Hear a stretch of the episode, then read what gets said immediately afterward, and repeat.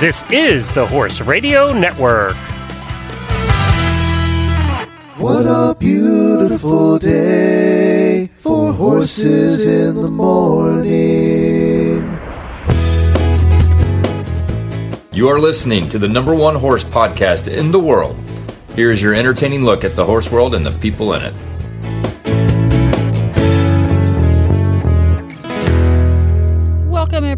Everyone, back to the monthly fox hunting episode here on Horses in the Morning, which arrives in your earbuds the third Thursday of each month. Regular host Tara is out gathering intel for next month's fox hunting episode, so sit back and enjoy this previously aired masterpiece from the Horses in the Morning vaults, featuring Tara and her f- previous co host Emily, along with guests Lea Schwartz, who is the honorary field master of Camden Hunt, and Stephanie Peck, who rides with the Far- Harvard Foxhounds.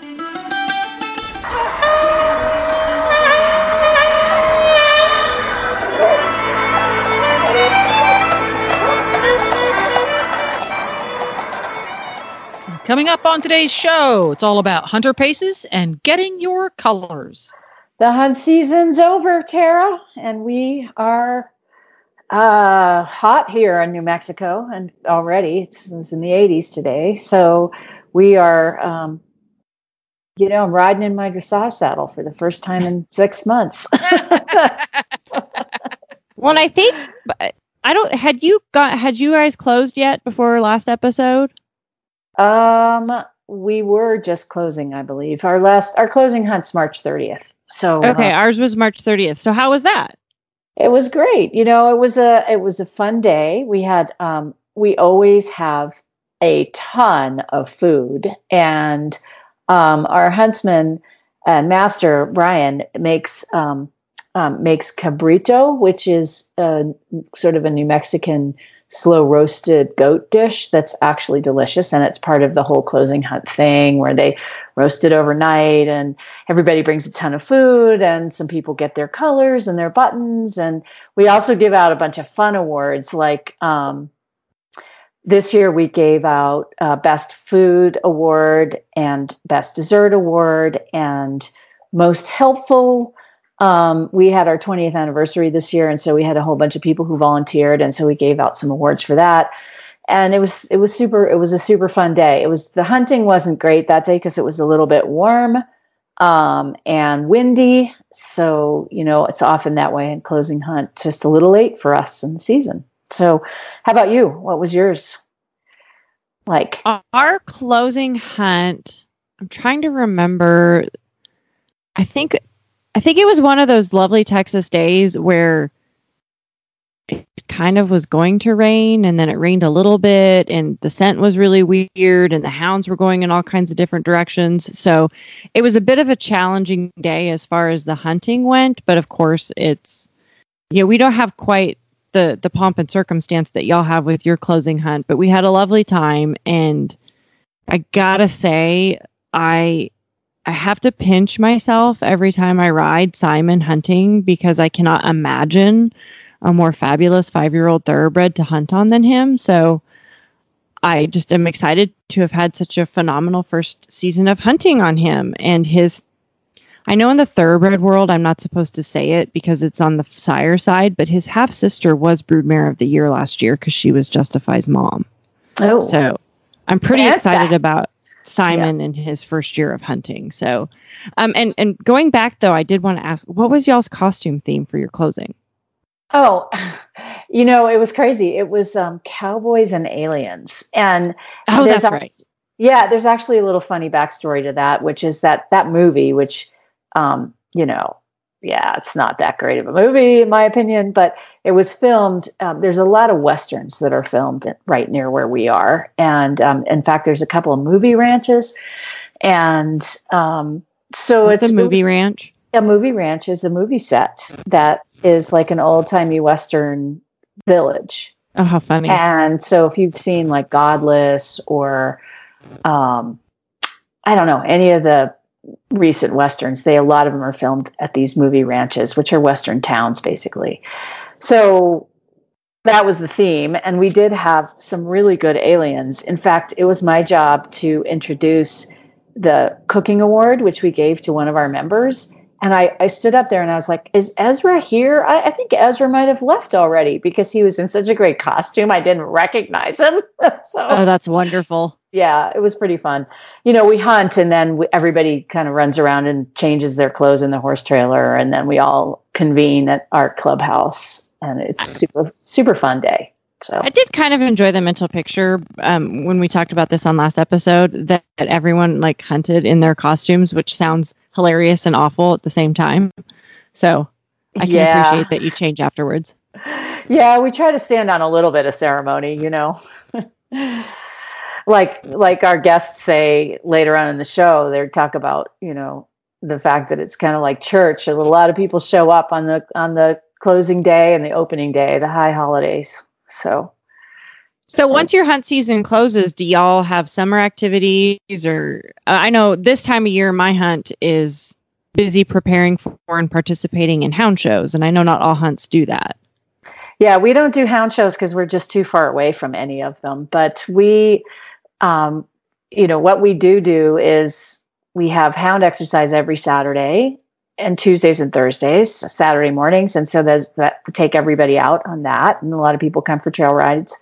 Sometimes we have a play day where we do a little horse show, uh, mini hunter pace, cross country jumping, uh, one may, one might which is where you jump a bunch of jumps and in pairs and one person must jump the jump and the other person doesn't have to but you have to jump all the jumps. So we do that. And then we also have straw bale socials which are really fun. That's what we call them. And we bring our horses out to one of our master's houses and he has a big arena and he's really close to some nice trail riding. And we go either on a trail ride or we fool around in his arena. Or, and then we have lunch afterwards and we sit around in the shade and and yak. And so straw bales, they start usually um, mid May and they go once a month through the season. And we also do trail rides together. And we're a very close group of people. And so we just organize adventures and do stuff. So Excellent. That sounds Yeah. like fun. it is fun. What about you? What do you guys do? Well, we're we're pretty busy um, preparing for and and participating in hound shows through the Virginia Hound Show at the end of May, Memorial Day weekend.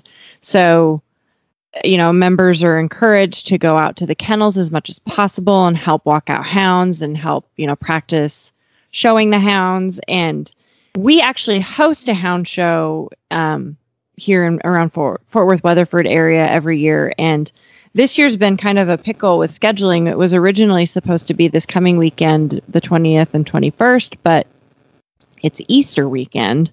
So, un- unsurprisingly, a lot of the hunts had challenges with schedules. And so it's been moved to, I want to say, the weekend of May 18th, which is when I will be heading up to the area of Miles City, Montana, my hometown, to go fox hunting with some folks from Big Sky Hounds as well as from Red Rock. So I'm bummed to miss that particular hound show, but I um, it's always fun to watch on social media and just see how our hounds do. And I one of my retirees, uh, Brazos Valley Catfish, if I remember correctly, and I'm sure I'll get corrected if I get this wrong, but if I remember correctly, he won some American Hound class at Virginia when he was younger. So it's definitely an honor to have him as a retiree at my house because he is kind of fancy. I think he's like 14 years old now. So he's Wow. pretty special. Yeah, I'm going to go to Virginia. Um, Oh, yay. Yeah, yeah. Go. I used to go every year. I didn't go last year, but this year I'm going to go because I I love going to Virginia. It's so much fun. It's in a beautiful place. Everybody has these amazing like tailgates, and yes, I've heard. 700 hounds, the best of the best. And it's very fun to sit at the ringside and test your hound conformation knowledge and see if you can pick out the winners. And it's really a lot of fun. And it's a big gathering of fox hunters from all over the country. So I'll be gone that weekend going to Hound Show. And I know Robert Taylor from Goshen Hounds was going to judge your show. And he's actually on his way here to do a clinic with us which he does every April. And I guess we changed his flight because he was supposed to go to Texas on Thursday and he's not now. So, um, so to judge your hound show. Yeah, was- so I don't. That's, that's fun. Yeah, I, I don't. I, I'm not sure if if he was able to stay as the judge. I know you know the schedulings, but um, Yeah. we will see, and we'll definitely have to. I'm hoping to try to get you know to talk to some huntsmen about showing hounds in the next couple of episodes because I do think it's pretty interesting, and that's you know as as someone who grew up, you know, I showed quarter horses in halter and. I, you know, I watch the hunter breeding at the A shows, and I think that the hound shows are kind of similar. But I, it's interesting but so different from AKC and it's I like it because it's it's actual working hounds versus show hounds only. Hmm Yeah, and then we can change the episode name to Hounds in the Morning, special fox hunting issue. I like it. Because, you know, we all are all about the hounds, as I have been told, and which, as you get involved in hunting, as you know, Tara, you get more and more interested in the hound work. And it's super fun to see hounds, you know, in their sort of fancy dress, as it were, all cleaned up and showing off. And, uh, and it's fun. It's a great gathering. So, There we go. Well, before we get to our beginner's glossary segment, um, let's hear from our title sponsor today, Horseware. And a lot of folks ask me about Ice Vibe from Horseware, and they wonder why it's different than just icing your horse's legs. So I thought I'd go to the source and uh, listen to this, and you're going to find out why Ice Vibe is not just icing your horse's legs. Hi, I'm Louisa Williams and I'm here today to talk to you about the Ice Vibe boots by Horseware. One of the questions we always get asked is what are we trying to achieve with these boots? Are we trying to make the legs really cold? Are we trying to reduce inflammation? Are we trying to stimulate healing? Well, what we're not trying to do is freeze the legs. The reason for this is if you severely reduce blood flow, you can compromise healing. It's really, really important to understand that over icing can cause problems and it is important that you keep blood flow in their legs to repair damage. But unfortunately that doesn't happen with tendons and ligaments and some of our studies have shown that when you ice tendons and ligaments they can stay really cold for up to five to six hours. The horse uses blood flow to help healing and help repair so it's really important that we don't compromise their own ability to heal. We must remember that horses have been around for millions of years. In the wild, they travel between 15 and 30 kilometres, and you know their body knows what to do. So the whole idea of Ice Vibe is to assist them to repair the damage, not go against everything they've done for hundreds of years. So the boots create healing by movement and blood flow.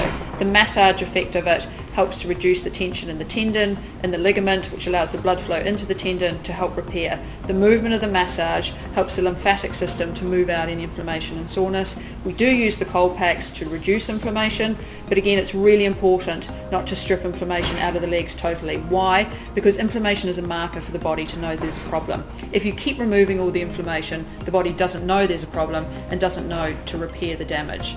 The other thing that happens is that you often hear people say, oh, he got a tendon injury in Badminton or he got a tendon at Cheltenham. That's technically not really what happens. There's such a build-up of damage in between events that when you go to Cheltenham or you go to your event, you just push them over the edge. So the idea behind these boots is to use them between the events regularly to help that tendon stay relaxed, to help the blood flow into it, and to repair all the micro tear damage that we're doing with this with the sports, different sports we do with these horses.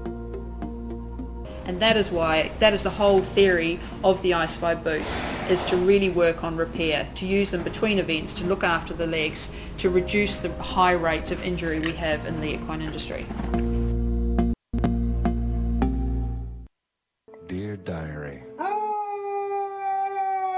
On to the newcomer's diary. Dun dun dun. All right, so we're going to wrap it up this month with our hunter hunting newcomers diary tips. We're going to finish it out with tips 9 and 10. So number 9, look at a map before and after you go out. I feel like this should be a tip for most things. Similar to point 7, learning the rough location of where I was going made a big difference to my enjoyment of the day. It was especially helpful if I intended to leave early and get myself back to boxes. I have a large map of our hunt country on my office wall. I mark every meet and try to understand the farms, woods, roads, and copses in that location. If I have one or two names to hand before I rock up, then I can ask sensible questions when I'm there. In hunting, as in life, it helps to know roughly where the hell you are. That is so true.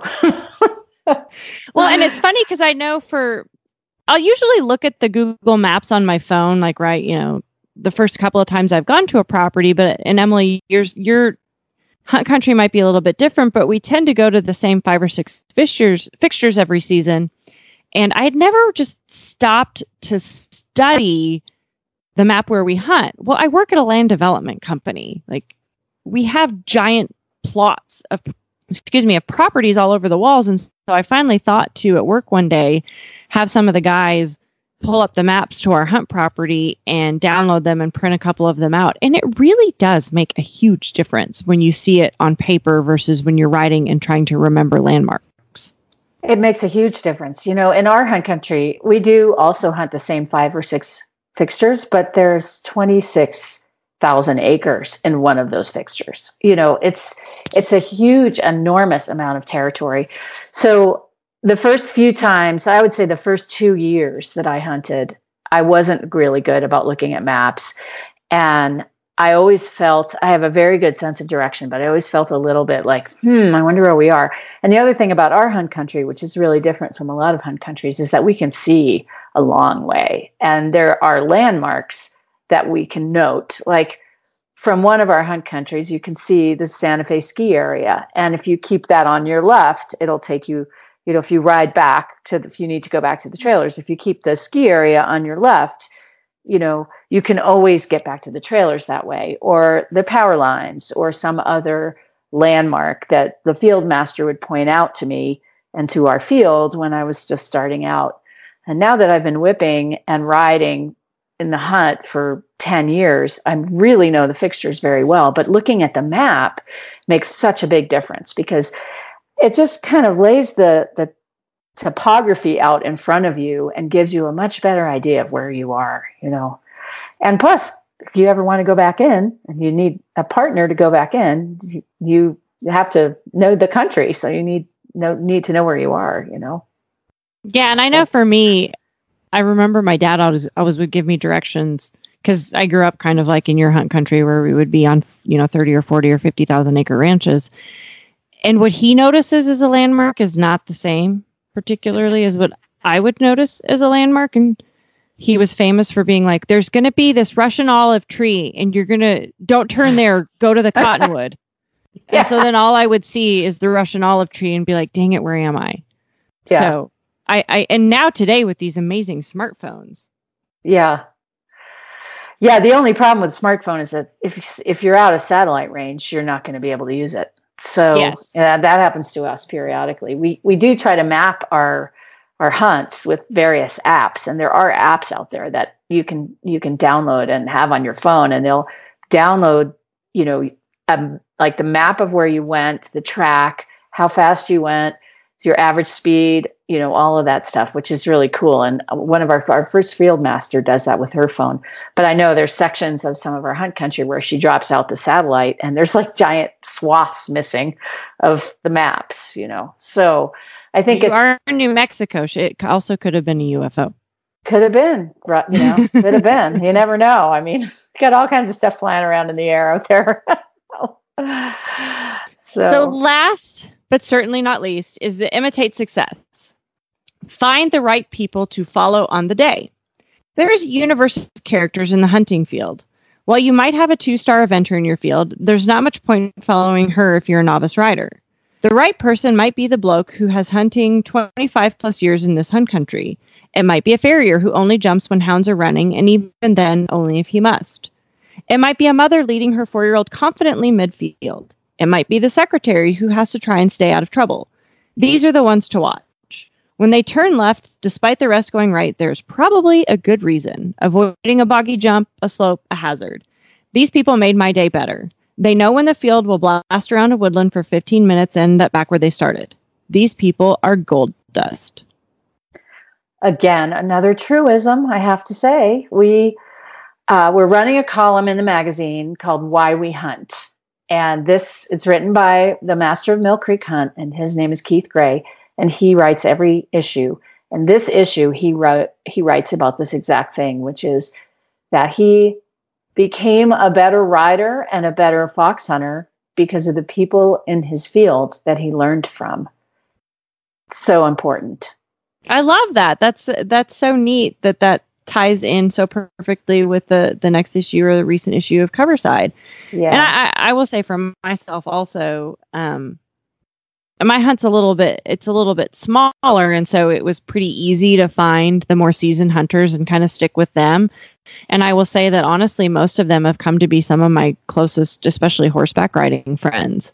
Mm-hmm. So So, did you have a fox hunting mentor, like somebody who you rode with a lot when you first started out? Not necessarily like as a member riding. I just kind of rode with the field and the woman who introduced me to fox hunting had her mom was one of the founding masters of brazos valley and then she was a i believe she was a whipper in later. And so she was kind of my mentor to fox hunting but then when i started showing an interest in whipping and, and we'll talk I kind of have a, have a similar conversation with one of our guests our huntsman's husband um, he he was basically the guy that took all of the future the potential whipper ins out, and we would all go ride with Bobby Dixon. And riding with Bobby Dixon was, you know, you learned a lot about whipping and about fox hunting from watching him, but you he's got he you could just sit on the couch with Bobby for like a week and he could keep you busy with his stories from being a farrier on the racetrack to fox hunting to riding broncs. Hmm.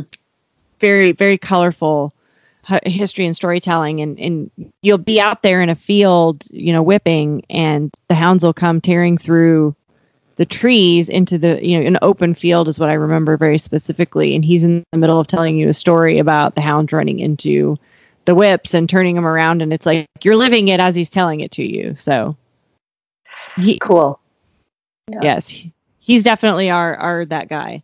Yeah, we have a few of those in our hunt too, and you know, a couple of people who are really excellent hunters, like elk hunters, bird hunters, and they talk to us about scenting and you know how to how to read the wind and how to be in the right place, and you know, and that's all information that you can get from a great veteran field member as well, because they, you know, you find the right person in your field, they can give you so much information.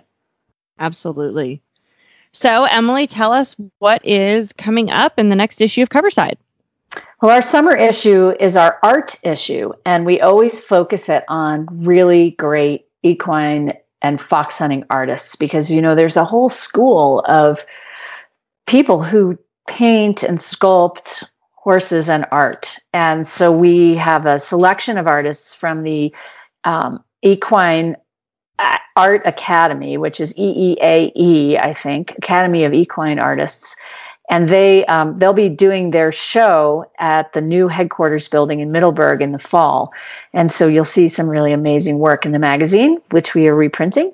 We also have a great piece, as I mentioned before, about why we hunt and getting, you know, learning from people in your field. And we have a wonderful story about an Icelandic that's a field master's horse, and so we are trying to focus on. Um, interesting different kinds of horses that are hunting. And so that's what's coming up in the magazine. And where can people find it? They can find it at mfha.com. They can subscribe there. Uh, you can find the digital edition at issue.com, issuu.com backslash e covered side. Or you can find the uh, website at ecoverside.net. And that's with a T, covered side. So let's get to our guests. So, we are excited today to have Stephanie Peck joining us. Stephanie writes the blog Hand Gallop, which I have been reading for probably the last couple of years. And Stephanie's actually kind of geographically close to me coming out of Oklahoma. And recently I was reading her blog about getting her colors, which we had actually talked about on our last episode. But I wanted to get a story from someone who recently got their colors and is in a, a, a member of a hunt that's in a little bit less traditional location. So, Stephanie, welcome. Hi, thank you for having me. So, if you would start out, just tell us a little bit about your horsey self, where you are, and how you got started fox hunting. So, I'm in the Tulsa, Oklahoma area, and I'm a member of Harvard Foxhounds. And I really got started fox hunting seriously about four years ago at the encouragement of a friend here in Tulsa. Um, I evented growing up and I went fox hunting uh, as a pony clubber one time and had a really awful experience. And so I I was afraid that my horses that I had just would not be good fox hunting horses, and that that was my experience uh, when I went as a pony clubber. Is my horse just could not handle it. He kind of lost his mind, and nobody had a good time. so uh, a few years ago, when I moved out here to Tulsa, I was looking for another community of eventers and couldn't really find one. Um, dressage is more of a, a thing out here. Um, but one of my dressage friends said, Hey, you really need to meet another friend who is also an eventer and she fox hunts. And I think you guys would be great friends. And we are. And she was the one who encouraged me a few years ago. She said, I really think you should go hunting. And I said, I don't know. You know, my horse has never been. The last time I went, it was kind of a disaster. And she said, No, I really think you can go. She said, You can go, you can ride second field. Your horse has been on hunter paces and I think you'll have a great time. And I went and I did have a great time and I've been hooked ever since. That's so had you taken the horse on hunter paces or had someone else ridden him and hunter him or her in hunter paces? I had taken her on hunter paces a couple of times. I think she had been on with me maybe three or four hunter paces uh, by the time I finally took her hunting. And I've actually never never done a hunter pace. So br- briefly, can you describe what a hunter pace is? Sure. Uh, hunter pace is kind of like a timed trail ride. So uh, the hunt lays out this course, and riders ride over the course um, in teams of anywhere from two to four. And your goal as a team is to hit the optimum mystery time. So nobody knows what the time is except the hunt who laid out the course. And the time is supposed to be sort of a, a mimic of what you, uh, how long you would spend out there hunting. So if it was a nice, cool day, you might be out for a shorter amount of time because the theory is the hunt would be moving faster. Whereas if it was really warm and windy, uh, you might have a slower optimum time for the hunter pace uh, because the hunt would run a little bit slower if you were out actually hunting. So, um, out where we go for our hunter paces, they're usually between an hour and a half and two hours long, which I understand um, through writing about it on my blog. Uh, several people who are from the eastern part of the states that do hunter paces have always commented that that seems really long to them. But out here, uh, they are about an hour and a half to two hours long. Interesting. So from there, and hunter paces are usually during the off season, correct? Yes. Mm-hmm. So from there, you started hunting, and so it sounds like your mare took well to it. She did. She was great. Uh, she's a horse that I actually bought from a therapeutic riding center a few years ago, and uh, she was not suited to be a therapy horse at all. I was working there at the time, and I liked her a lot. She is a, a thoroughbred and she is a fabulous mover. And I did dressage on her for a few years. Um, but I took her on these hunter paces and she was just phenomenal. You know, she has such a comfortable canter and gallop to ride, and she's a good jumper. Um, and she's pretty brave. You know, she goes across water. She jumps just about anything you put in front of her. So she was uh, she was really excited about going on hunter paces and hunting. And I thought, well, here's an activity we can both enjoy. That's awesome. Yeah, I was really excited to to have a horse that seemed like she enjoyed hunting and that I never had to worry about how she was going to behave. She's always been really good in groups. Um, so if we're hunting and then we have to hold hard all of a sudden, you know, and another horse bumps her from behind, she doesn't mind. She might swish her tail, but that's about it. And, you know, she's really rateable. She's just a fun horse to ride. So I'm really, I feel very glad that I discovered her love of hunting. So, Stephanie, this is Emily here. Um, and I wanted to ask you a few questions about Harvard foxhounds because I think it's super interesting that um, you're in Oklahoma because, as you know, Tara's in Texas and I'm in New Mexico. So, I would love to hear a little bit more about that club and kind of the history of it, and and also like just tell us how you um, how you got your colors. I think that'd be really interesting to hear. Yeah, so Harvard Foxhounds, I was kind of surprised to find a hunt club out in Oklahoma because English riding is not uh, as popular as Western riding is out here. Um, and I grew up in Tennessee, and there are a couple of hunt clubs in Tennessee. Um, and hunting, I think, east of the Mississippi is definitely more of a thing. Um, but Harvard is a is a hunt club that's been around for about 25 years, and they hunt in the eastern part of the state. Um, and occasionally there will be um, hunts that will be out a little bit farther west, but our primary fixture is in the eastern part of the state, which actually reminds me a lot of where I grew up in Tennessee. Uh, the terrain out there is very hilly, it's very densely wooded, and we actually don't hunt fox, uh, we hunt coyote.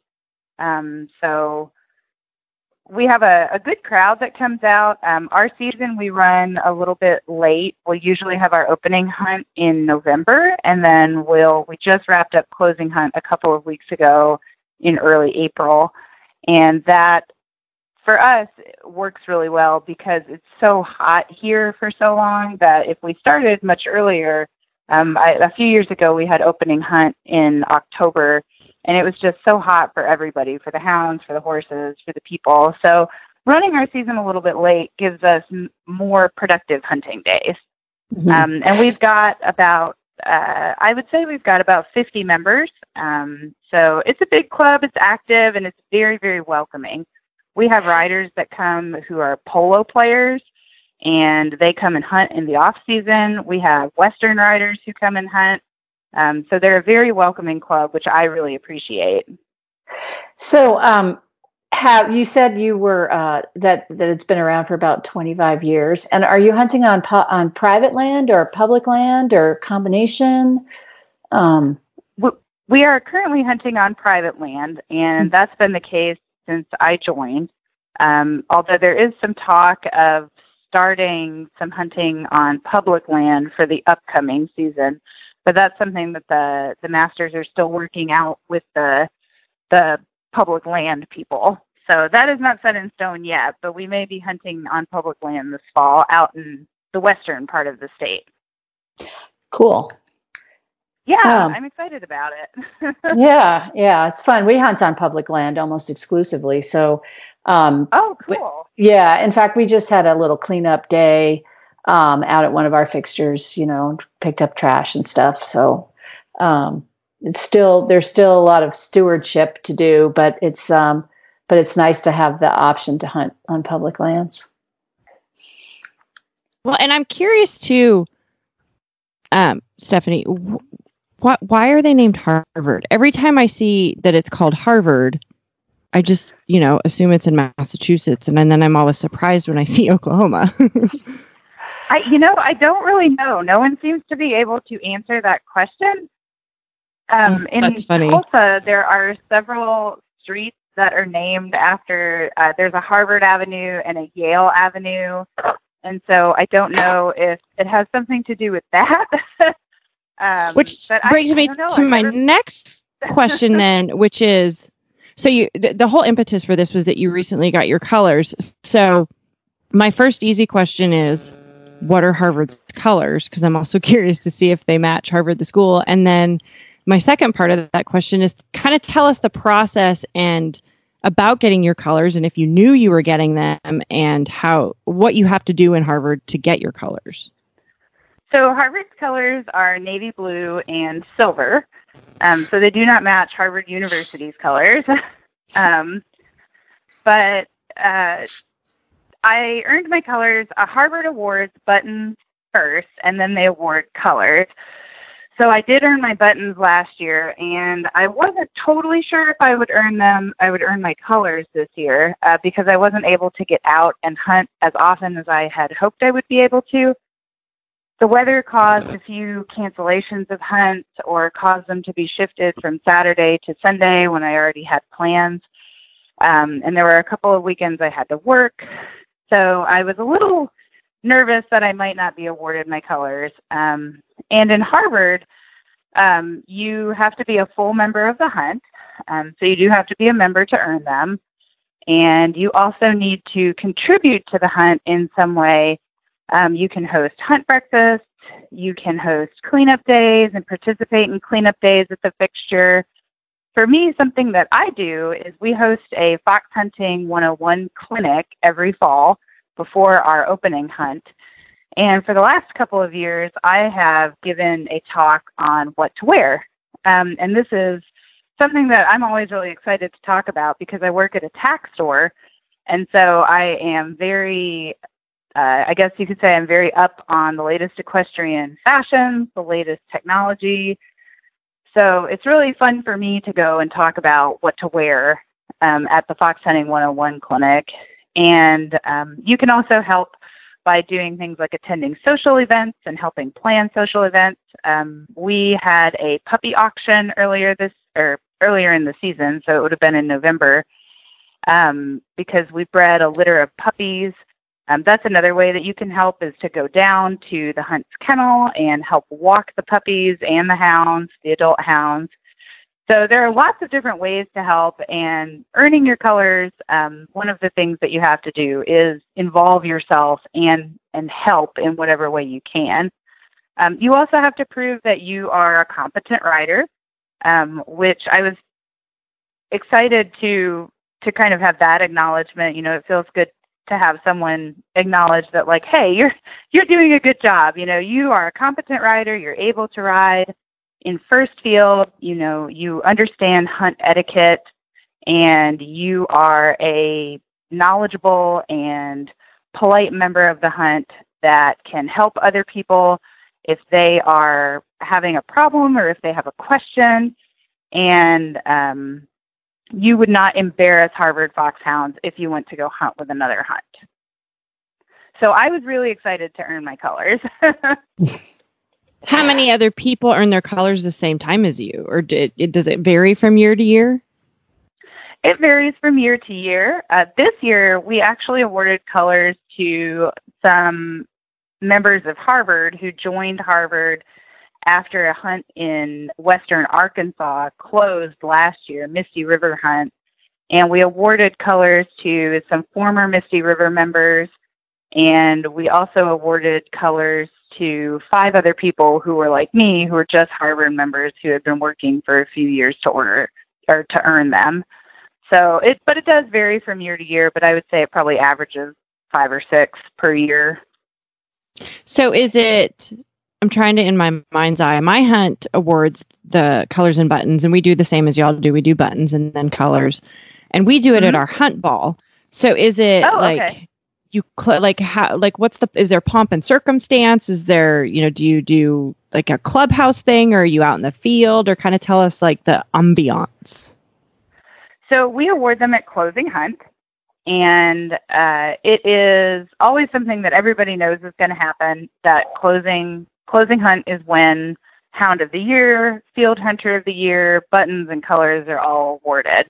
So uh, Closing Hunt always draws a big group of riders, uh, people who are either members and maybe haven't been out a lot, and then you have the very dedicated regulars, and then we always have a lot of guests um, at at Closing Hunt, and so it's always a big crowd and it's a really festive atmosphere. So after the hunting day is done and everybody's got their horse taken care of, um, our fixture where we normally hunt, where we hunt most frequently, has this great barn kind of clubhouse area and you go into this barn and there are picnic tables set up and there's music and this huge spread for breakfast and everybody's really festive and jovial and you know talking about how the hunt was how the season went as a whole and everybody's excited and there's just this palpable air of excitement and uh, then our our masters will come up and talk about who gets,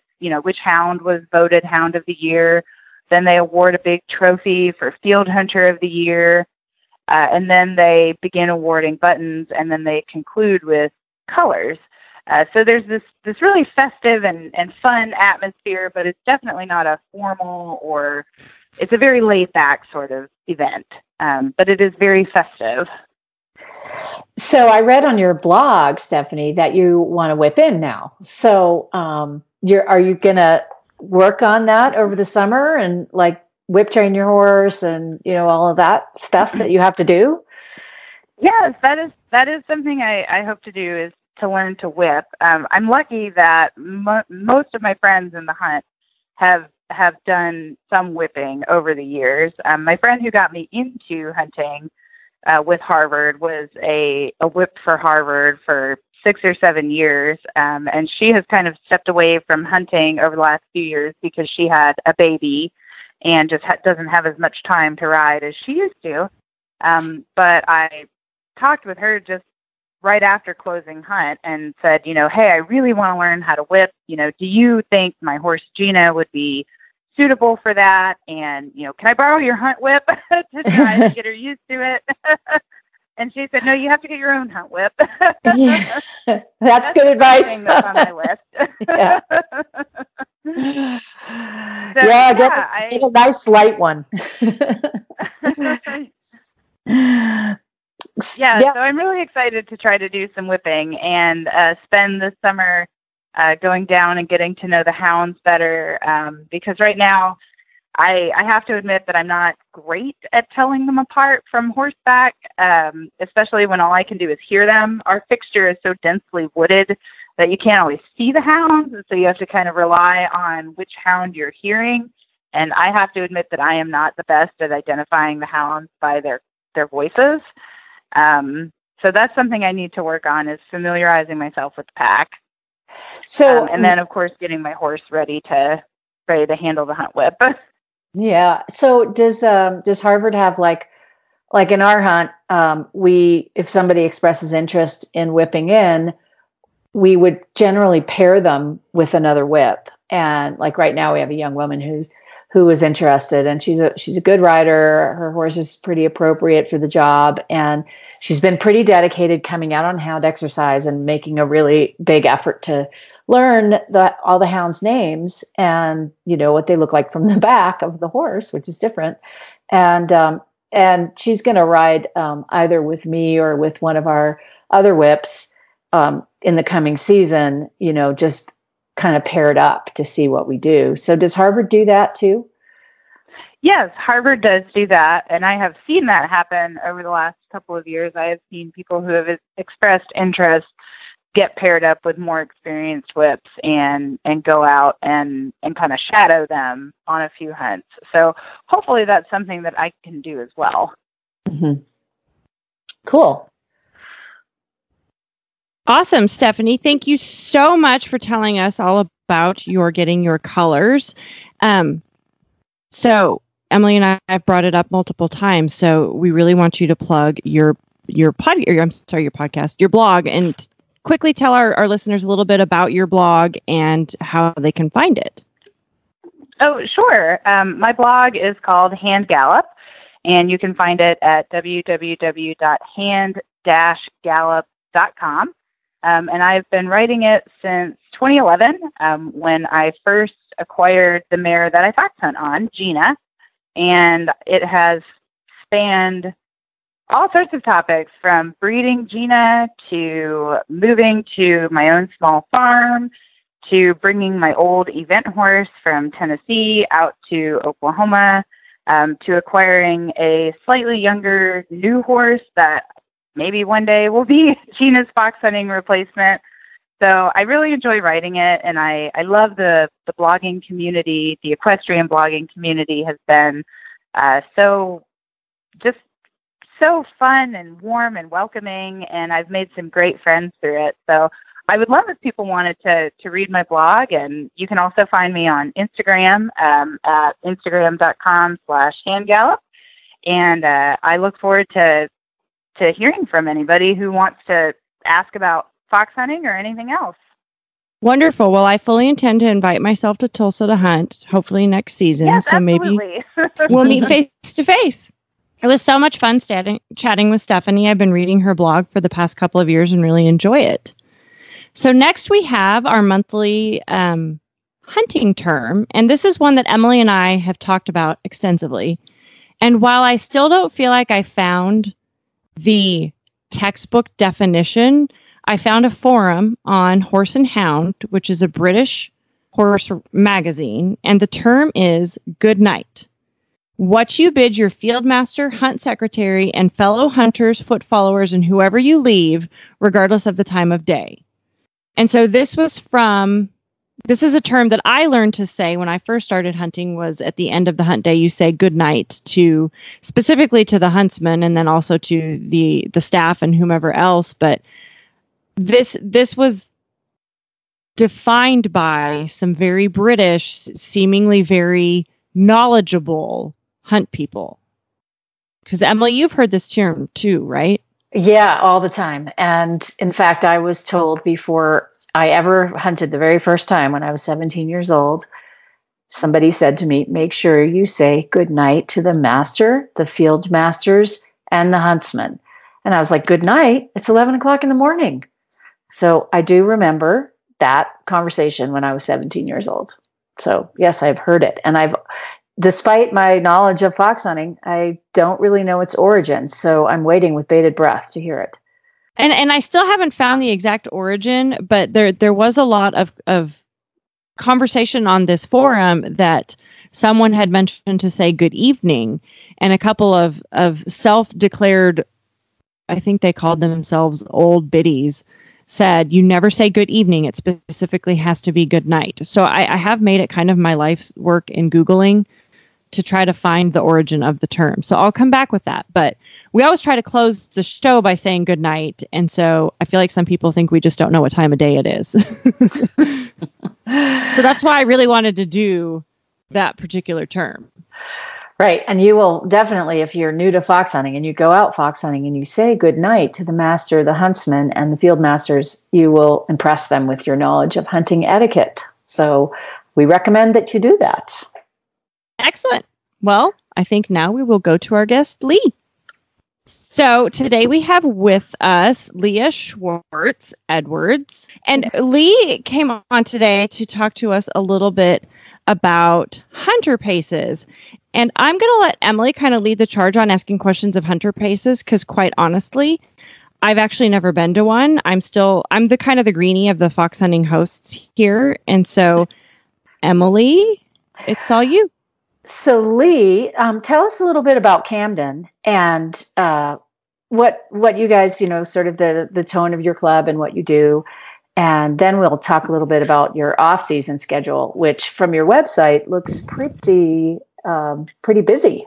So yeah, we yeah we try and keep um, everything lively in the off season to keep our members um, still involved with our with our club. Um, Camden is just known for the great the great footing here. Um, so our hunting is just has been great all season. Um, even though there was just lots and lots of rain, it didn't really didn't prevent us um, from hunting. We had a couple of days of canceling, but um, we we had a great season. Um, and we just we hunt fox and coyote um, and actually hunted a lot of coyote this year. Um, we have a family that lives, uh, or two families, one on each side of our hunt country that that we come across. Um, so, um, what else would you like to know?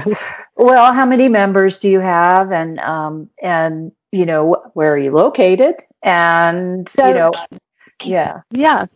Camden, South Carolina is centrally located in the center of the state. Um, we're probably an hour and 15 or 20 minutes from Aiken and an hour and 45 minutes from Southern Pines, um, 30 minutes from Columbia, our capital.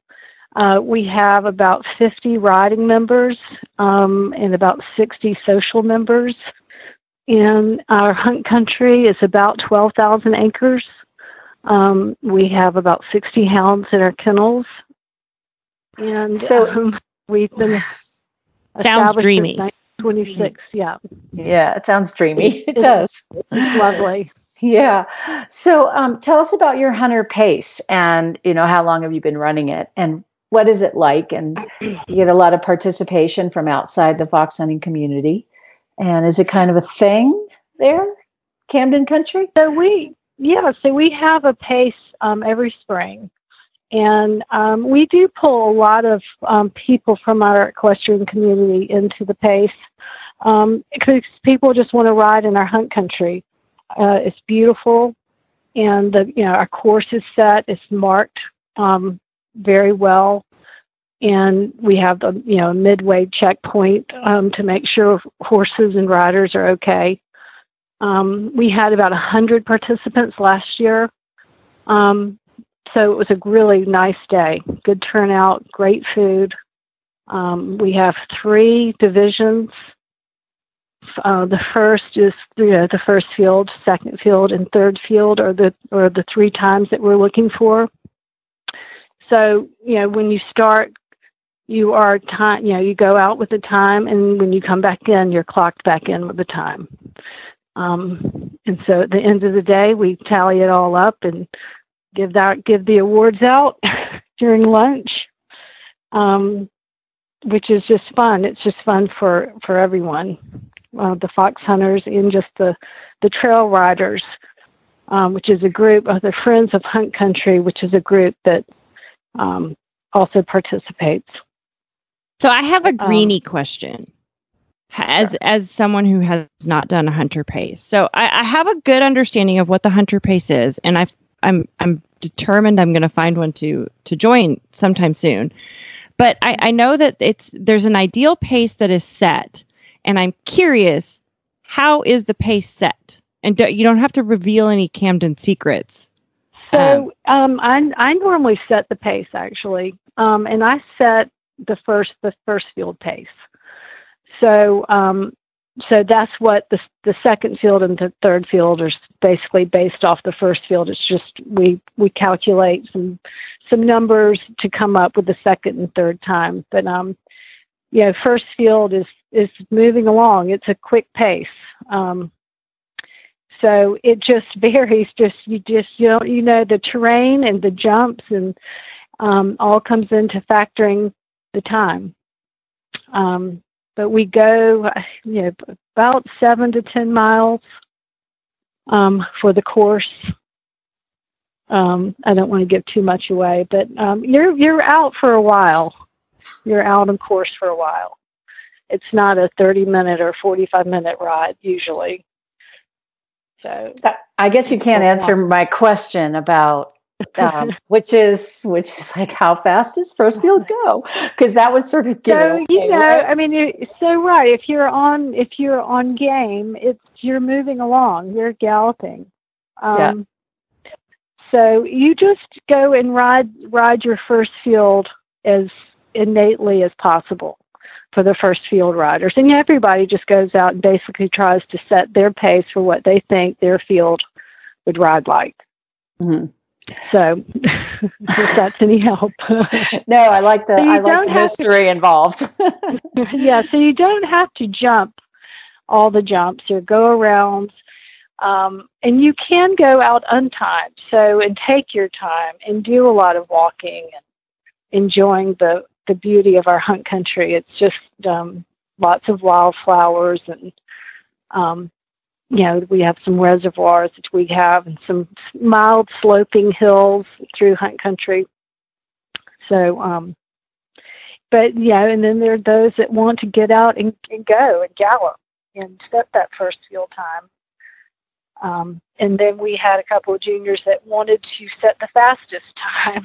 So that's always um, that's always amazing at how fast they can cover the ground. But, so I have one quick question on that. I know Tara wants to jump in, but um, I do you have a like an eventing? You know, you get penalized now for going too fast.